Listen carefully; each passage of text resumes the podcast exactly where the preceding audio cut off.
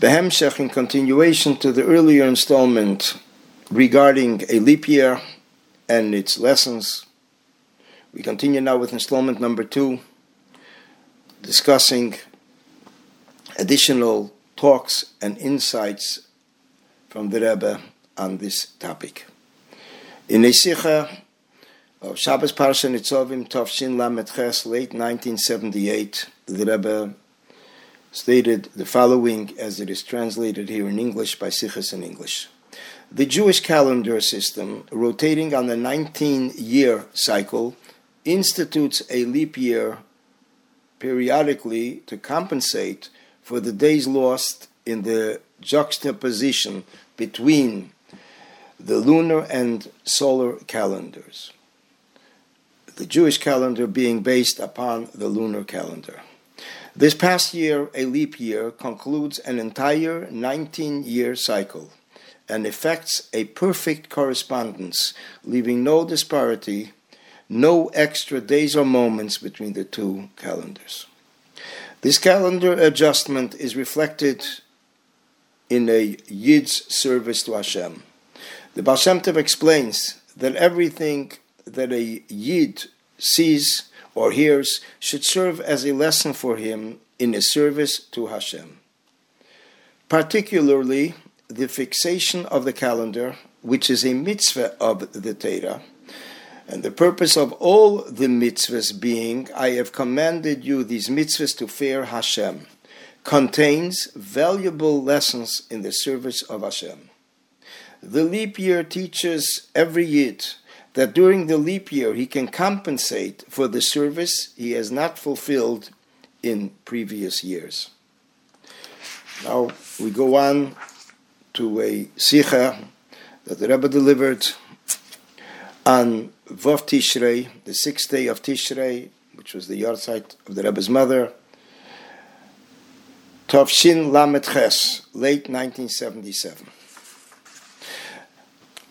The Rebbe states that it is explained in Sifrei Musar, the Musar Haskell, the lesson of a that if in the past years one is lacking something in his service to the Creator, the Shemesh Mogin Hashem Elikim, as it's mentioned in Tilim in chapter 84, for the Lord Hashem is a sun and a shield. The Lord bestows favor and glory. That there are a number of days which could have been filled and filled with Torah mitzvahs, and for whatever strange reason, it did not happen.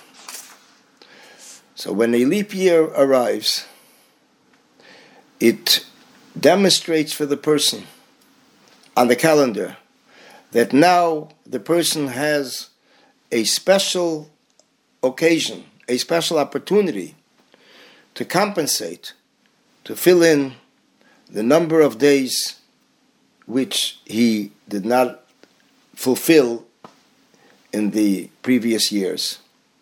And this needs to inspire the person that he should complete what he was lacking in the past years. To the extent that he will complete the number of days, as it's mentioned in the Zohar, and the Pasik of Avram Zokan Baba Yomim, that Avram was elderly and Baba Yomim came in the days. What does it mean he came in the days? That Avram brought all his days, all his life, in a manner that it was ru'uyim lishmam. They were appropriate. They were filled fully with a contentful format with Torah mitzvahs, as he fulfilled it before Matan Torah. Because the union of Yom, day, is as it's mentioned in the beginning of the creation, Vayikra Likim Leir Yom. When we speak about day, day means light that the days of Avram Avinu were illuminated with Ner Mitzvah V'Torah Mitzvah, which is compared to a candle, and Torah, which is compared to light. And literally, Mitzvah is serves and is parallel to the service of a candle, and Torah is the union of light. Likewise, it's mentioned in the Zohar in Parsha Vayechi. Get to Yankev, that Yedei Yedei Hashem Yemei Smimim Nachalosim Leilam Tia.